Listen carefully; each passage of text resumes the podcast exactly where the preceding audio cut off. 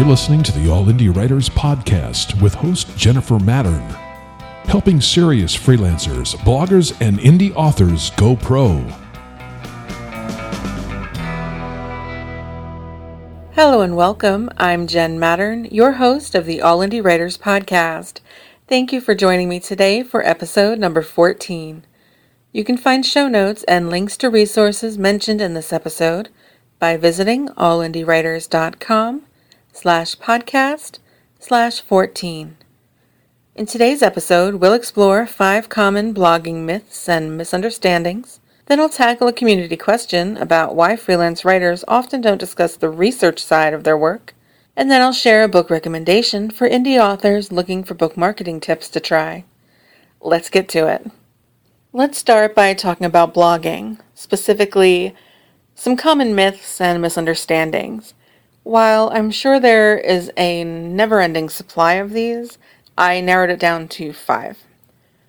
So, first, let's talk about blog frequency. This is something I've covered on the podcast before, but it bears repeating. There's this common myth that you have to blog every day or nearly every day to have a successful blog. And sometimes that turns people off from blogging. It's something I hear a lot from authors, for example, they're worried about the time commitment involved in having to write blog posts on a regular basis. And you really shouldn't worry too much about that because no, you do not have to blog every day. You don't have to blog five times a week. You don't even have to blog three times a week. You don't even have to blog once a week, really, depending on what your goals are for your blog. Will an increased posting frequency help? In many cases, yes. But that doesn't mean your blog can't do its job and reach the goals that you've set for it without a high frequency of blog posts. For example, I have talked about the SEO benefits of having a blog on your professional freelance writer website and how just having updated content can help your site rank better for key terms and phrases that clients use when they're trying to find a freelancer like you. And in experimenting with my own site, I saw radical improvements by posting just once per month to that blog. One post per month. That is a far cry from daily posting. And the result was that I was ranking number two again for my main keyword phrase, which drives several well qualified leads to me every month. So, as you can see, you don't have to blog every day to see real benefits from having a blog. So, I wanted to nip that one right off the bat. So, hopefully, some of you will stop worrying so much about the sheer amount of time that a blog can take. Now, let's move on to another common myth. And that is this idea that all blog posts have to be epic content of more than 2,000 words. Not true.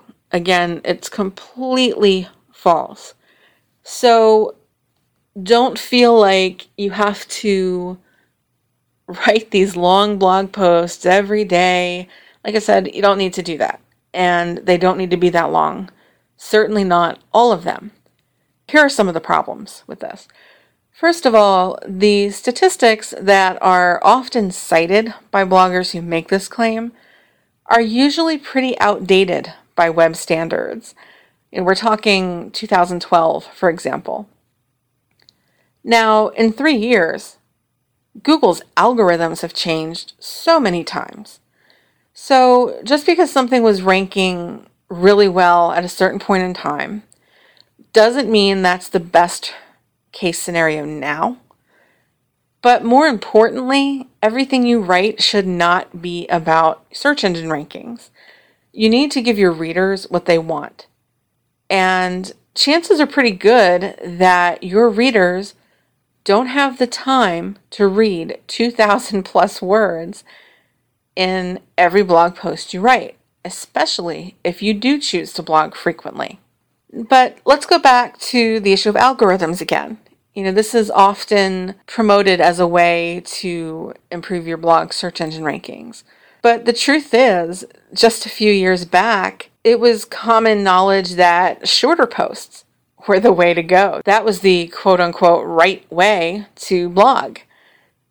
Now, when algorithms changed and longer content started to perform better, people who had spent years focusing on short blog posts suddenly found themselves in a tough position.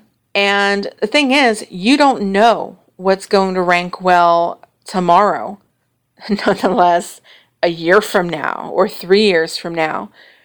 And do you really want to put that much time into your blog only to have to go back and change years worth of content to adjust for algorithm changes?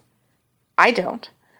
And think in terms of larger media sites like a newspaper site or a magazine's website. There often, though not always, seems to be a little more stability there. And that's in part due to reputation, but it's because they're giving readers what they want. So people are sharing that content, bookmarking that content, subscribing, spreading the word for them. And that is what really is going to start helping your rankings is building a regular readership who helps spread the word, who links to you, who shares your content on social media. And that can happen with different types of content. Again, think about magazines. Readers don't necessarily only want long features.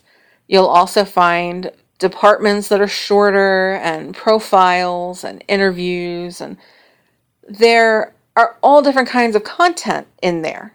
It's not just one thing. So it seems so silly to make your blog follow one strict standard. You can be flexible with your blog. Make your own blog a more stable site in search engines by giving readers a variety of things that they actually want from, you know, an epic tutorial to an interview with someone they respect to short tips that can help them out on a day to day basis. Give them that variety, and not only do you keep your readers happy, but your site, your blog, is going to be more stable through future algorithm changes because no matter what the length du jour is, you're covered. So, no, not everything has to be epic content. Never buy into this, oh, it all has to be over X words. People have been saying that for years. It is complete nonsense. The number constantly changes. So don't get hung up on hitting a certain word count target with every post. Just focus on giving your readers what they want. Okay, let's move on to the third. This one is more of a misunderstanding than a myth, but it's one that bugs me personally a little bit when I see people talk about this. And that is when I see people tell bloggers that there is some big difference between a blog post and an article. Completely false. It just isn't true. A blog post is not a specific type or format of content. It isn't. It never has been. A blog is just a type of publishing platform that involves publishing your content chronologically. That's it. That's all it means. You can post any type of content you want as a blog post. That could be an opinion piece, it could be an expose, it could be a news story, it could be a feature article, an interview, a review, an infographic, Q&As, photos, videos, listicles, and pretty much any other type of content you can think of. They can all be blog posts, including traditional long form articles. There is no difference. Now, the reason that this one bothers me so much isn't because it affects your average blogger. It doesn't. When you own your own blog, you do whatever you want there. But when it comes to freelance bloggers, this is where it gets me. Because oftentimes these freelance bloggers are told that their blog posts are not as valuable as an article. And that is complete and utter nonsense. Now, one trend that we're seeing these days is that companies seem to want feature articles on their blogs.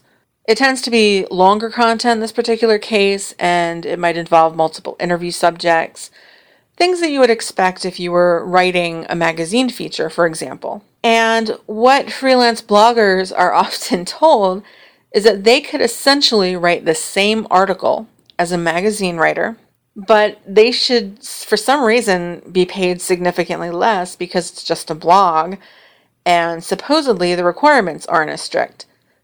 Well, that just isn't the case anymore. These days, you have blogs on magazine sites. You also have blogs taking more of an editorial approach from newspapers and magazines.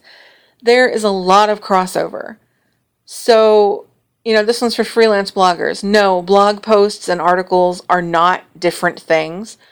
Articles, in terms of feature articles, are simply one type of content that you can use as a type of blog post. And if you're writing a feature article, no, you shouldn't necessarily be paid significantly less just because that article is going to appear on a blog. So think about everything that goes into that work and charge based on that as opposed to what you or your client is calling that project. Now let's move on to the fourth blogging myth. Now, this one is a technical one, and I see this frequently from brand new bloggers. They think that they can just set up a blog without knowing what they're doing now, and that's okay because if they need to change things later structurally, it's a really easy fix. And the problem is that while, yes, it's an easy fix technically, to change something like your permalink structure, which is how the URLs for your posts and pages look, there is so much room for things to go wrong. So if you're serious about blogging, you don't just want to rush in and set something up without really thinking about the structure of your content. It includes not only your permalink structure, but also your category structure on your blog it's not just about the thought that you might want to reorganize your content later on your own blog, but let's say you want to switch blogging platforms.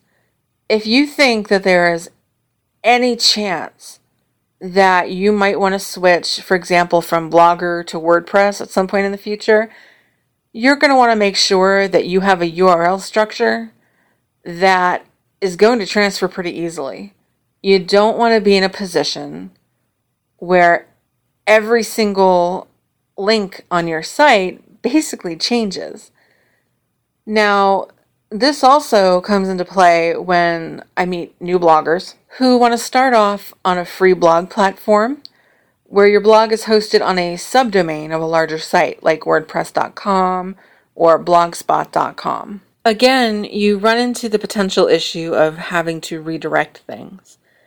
And you will lose some of your link juice and you could end up with a lot of dead links to your site. You could end up missing some of those redirects. So, look, here's what it comes down to don't just rush into blogging and take a sloppy approach to it in that setup phase. You want to get to know the organizational system of your blogging platform and really research your options to see what's going to work for you not only now, but as your blog grows in the future because any changes could end up being a huge headache later for you. Think about your blog strategically from the start, and you can avoid all of those problems later on.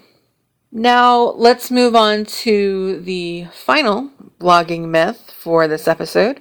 And this is going to touch back on one of the recent episodes on this podcast where I talked about ad supported content.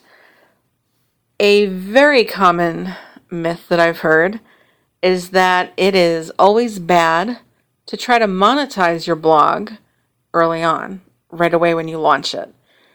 Now, there's the school of thought that blogs should never be monetized. That's just silly. Not all blogs have the same purpose. And if the purpose of your particular blog doesn't involve monetization, that's great. That's fine. But if you do want to make money with your blog, then absolutely monetize it as soon as you can. And really, the only issue with monetizing from the start, well, there are two issues. The first is this idea that your readers are going to hate you if you put ads on your blog. And that just isn't true. Yes, nobody likes advertising, but they're used to seeing it. And whether you put the ads on your blog now or you put the ads on your blog later, they're likely to react the same way. So if you're planning to put ads on your site at some point anyway, go ahead and put them on. Now, the real concern is will those ads actually make you any money in the beginning when you don't really have much traffic? And the key here is choosing your monetization options carefully. So, for example, you might not want to use an ad network when your blog launches if it relies on the number of clicks you get, or if it relies directly on the views or the impressions of that ad. In both of those cases, you'll make more money as you have more traffic. However, you can monetize your blog in other ways earlier on.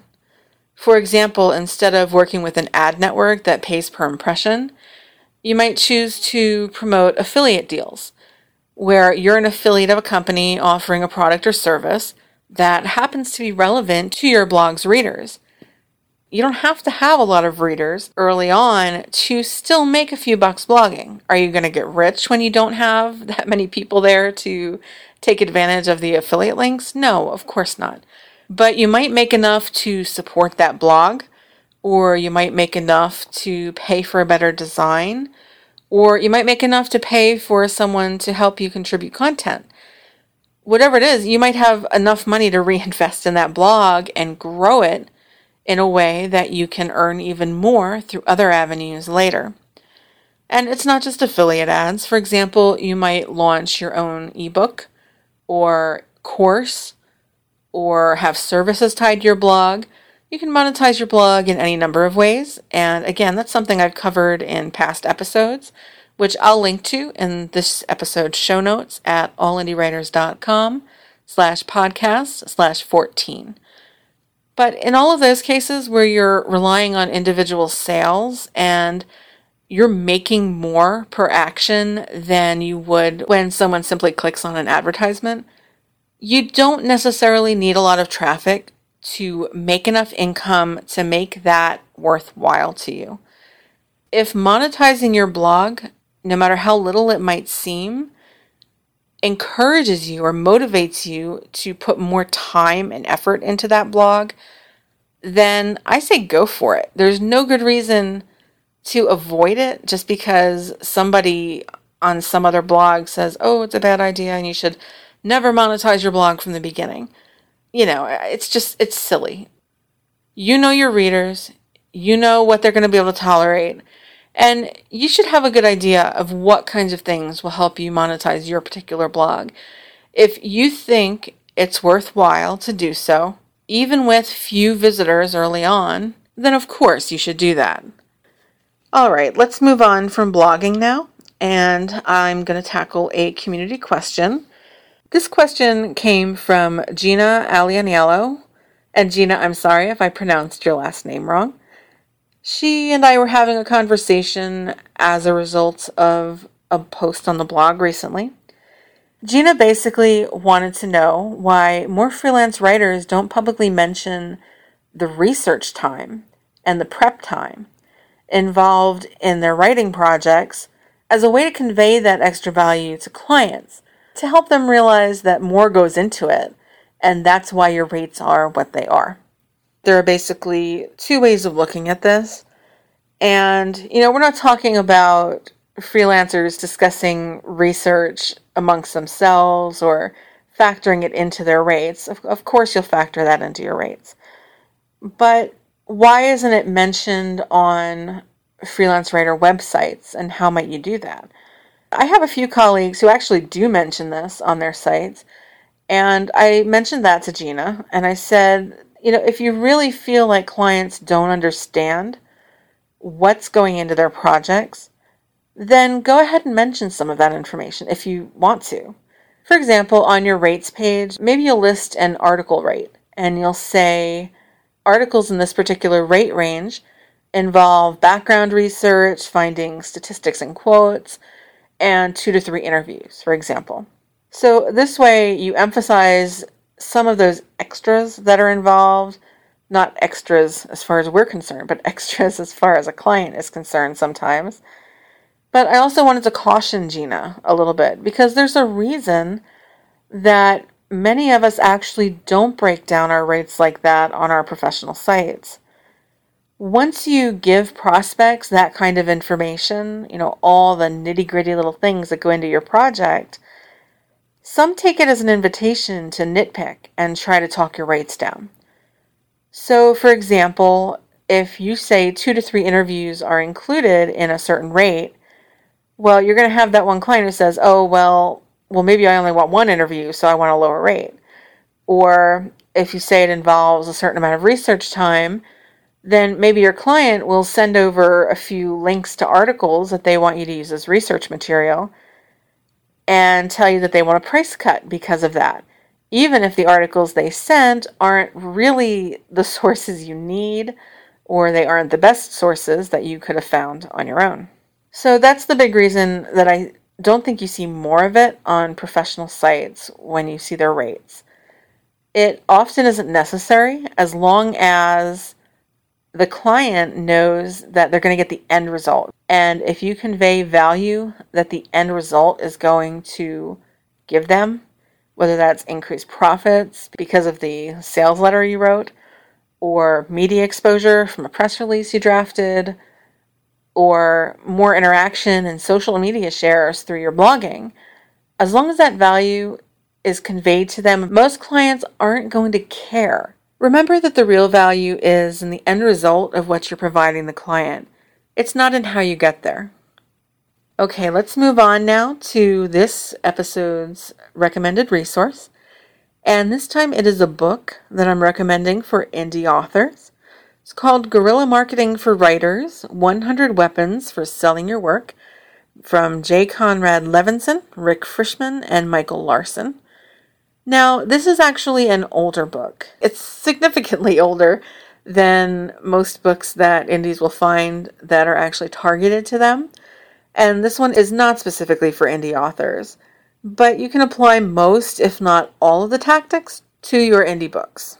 The great thing about the book is that it reminds you that book marketing isn't all about social media. Sometimes I think authors today get so tied to the instant gratification of the internet. You know, the marketing opportunities that are right there at your fingertips. That sometimes they forget that old school tactics still work brilliantly. So make them new again. Do these things that authors have been doing for decades, but most indie authors don't seem to be. You could stand out among them. For example, some of the ideas mentioned there that could, might work for you are radio campaigns, snail mail, and live events. So, now, don't get me wrong, like I said, this is an older book, so some of the online information might be outdated, but it's really the offline tactics that are most valuable here. And because of how much those things are neglected these days, I think this is a great book to add to your shelf. I'll include a link to where you can get the book in the show notes at allindiewriters.com slash podcast slash 14. And that's all I have for you today. Do you have follow-up questions to any of the topics discussed in this episode?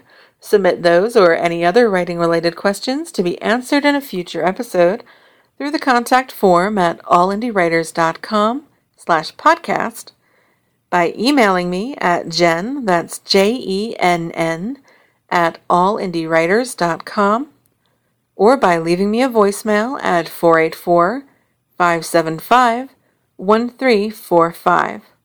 You can find show notes and related links for this episode at allindiewriters.com slash podcast slash 14. You can also access this podcast, audio blog posts, and related audio productions by visiting freelancetheater.com.